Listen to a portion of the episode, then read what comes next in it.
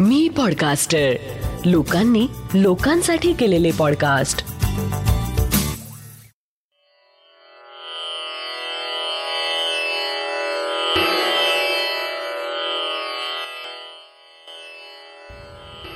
श्री गजानन महाराज की जय.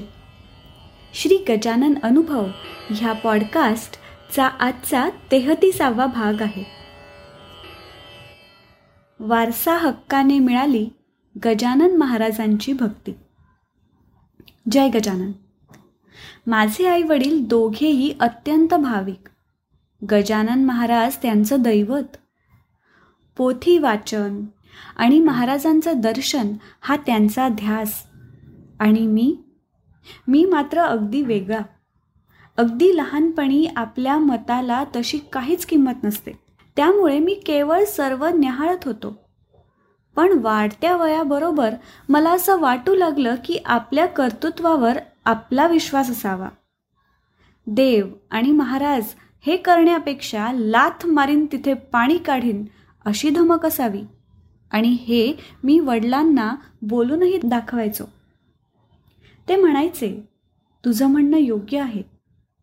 फक्त त्या कर्तृत्वाला भगवंताचं अधिष्ठान असावं. आणि पुढे ते असंही म्हणायचे की उद्या तुझी मतं बदलतील आणि गजानन महाराज हे परिवर्तन घडवून आणतील. आम्ही तेव्हा चंद्रपूरला राहत असू. आणि माझी आई मात्र नोकरीच्या निमित्ताने माझ्या एका भावासह बल्लारशाह येथे राहत होती. ती गव्हर्मेंट हॉस्पिटलला नर्स होती. आईची अचानक जवळच्याच सास्ती नावाच्या गावाला बदली झाली. मध्ये असणारी नदी ओलांडून त्या गावी जावं लागायचं. नदीवर तेव्हा धड पूलही नव्हता. शिवाय ते गावही फारच लहान होतं. एकंदरीत तिथे आईने राहणं गैरसोयीचं होतं. त्यामुळे आईने तिथे न जाण्याचा निर्णय घेतला आणि ती एक सुट्टीचा अर्ज देऊन चंद्रपूरला आमच्याजवळ आली. त्यानंतर आईनं काय करावं? तिने गजानन विजय ग्रंथाची रोज एक प्रमाणे लगातार एकशे एकवीस पारायणं पूर्ण केलीत. मला मनात वाटायचं की वडिलांनी बदलीसाठी काही प्रयत्न करावेत. त्या काळात अनायसेच आई घरी असल्याने वडिलांनी आमचं स्वतःचं घर बांधण्याचा निर्णय घेऊन ते काम सुरू झालं. एकीकडे बांधकाम पूर्ण होत आलं. आईची पारायणं पूर्ण झालीत. तेव्हा वडील म्हणाले मी सहज संबंधित ऑफिसमध्ये चौकशी करून येतो आणि ते मुंबईला जाऊन आले. त्यांना तिथून सांगण्यात आलं नर्सची संख्या सध्या कमी आहे आणि सध्या चंद्रपूरलाच तशी गरज आहे. त्यामुळे आईची बदली चंद्रपूरलाच करण्यात येत आहे. म्हणजे काय? एकीकडे स्वतःचं घरही बांधून तयार आणि दुसरीकडे आईची बदली हवी तिथे झाली. हे सर्व पाहून माझं मन थोडं बदललं आणि गजानन महाराजांनी हळूच मनात प्रवेश केला. दरम्यानच्या काळात मला नोकरी लागली माझं लग्न झालं आणि अति अल्प अंतराने मला दोन अपत्य झालीत. दोन्ही मुली. दुसरे अपत्याच्या वेळी दोघांमधील कमी अंतर माझा तुटपुंजा पगार भविष्यातील जबाबदारी यामुळे आम्ही उभयतांना वाटलं की दुसरी जबाबदारी आता नको. पण वडिलांचं मत मात्र उलट होतं. त्यांनी एकीकडे आर्थिक आधार देण्याचं आश्वासन देऊन म्हटलं बघूया काही होईल ते. गजानन महाराज समर्थ आहेत. ते काळजी घेतील. त्यानंतर अशा काही घटना घडून आल्या की आमच्या मताला काही अर्थच उरला नाही. आणि नियतीच्या चक्रात दुसरं कन्यारत्न जन्माला आलं. आणि लगेचच माझं प्रमोशन होऊन भरघोस पगार वाढ मिळाली आणि गजानन महाराजांनी मनात नकळत थोडं स्थान मिळवलं. पुढे दोन हजार चारमध्ये मला वडिलांनी आग्रहाने आर्थिक मदत करून ऑल्टो कार घेऊन दिली. आर्थिक सहाय्य करताना ते म्हणाले बालू मला वडील म्हणायचे हा पैसा तू मला परत करायचा आहेस आणि समजा मी मध्येच जगाचा निरोप घेतला तर देवाची इच्छा हा पैसा तुझा. ईश्वरेच्छा बली असी. फेब्रुवारी दोन हजार पाचमध्येच वडिलांनी जगाचा निरोप घेतला. जाताना मला म्हणाले तुझ्यात होणारा बदल मी अनुभवतो आहे. तू गजानन विजय वाचत जा.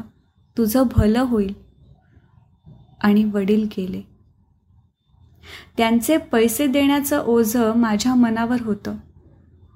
इसवी सन दोन हजार सातमध्ये मला माझ्या आर्थिक परिस्थितीने पैसे देण्याची अनुमती दिली आणि माझ्या मनाने कौल दिला की हे पैसे शेगाव येथे आनंद विहारला खोलीसाठी वडिलांच्या नावाने द्यावे.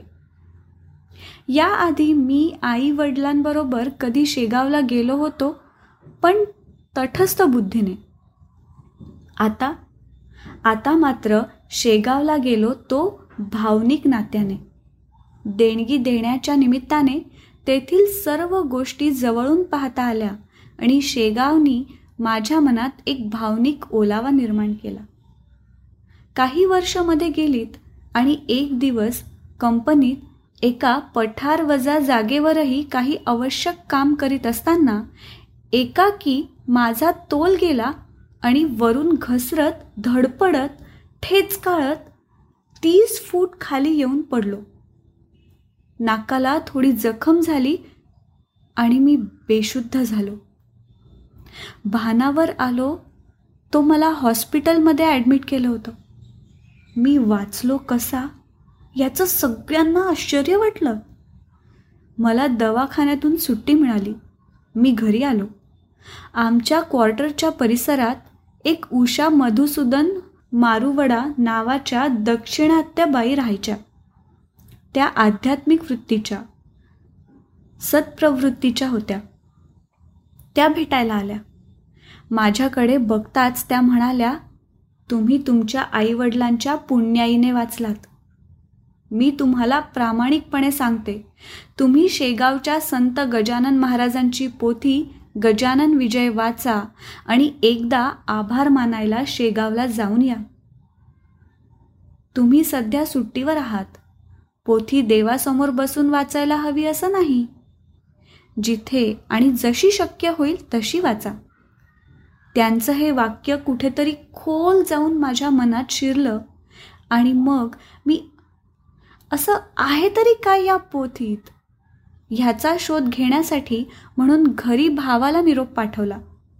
घरी असलेल्या पोथ्यांपैकी एक पाठव. योग असा की नेमकी वडिलांची पोथी माझ्या हाती आली.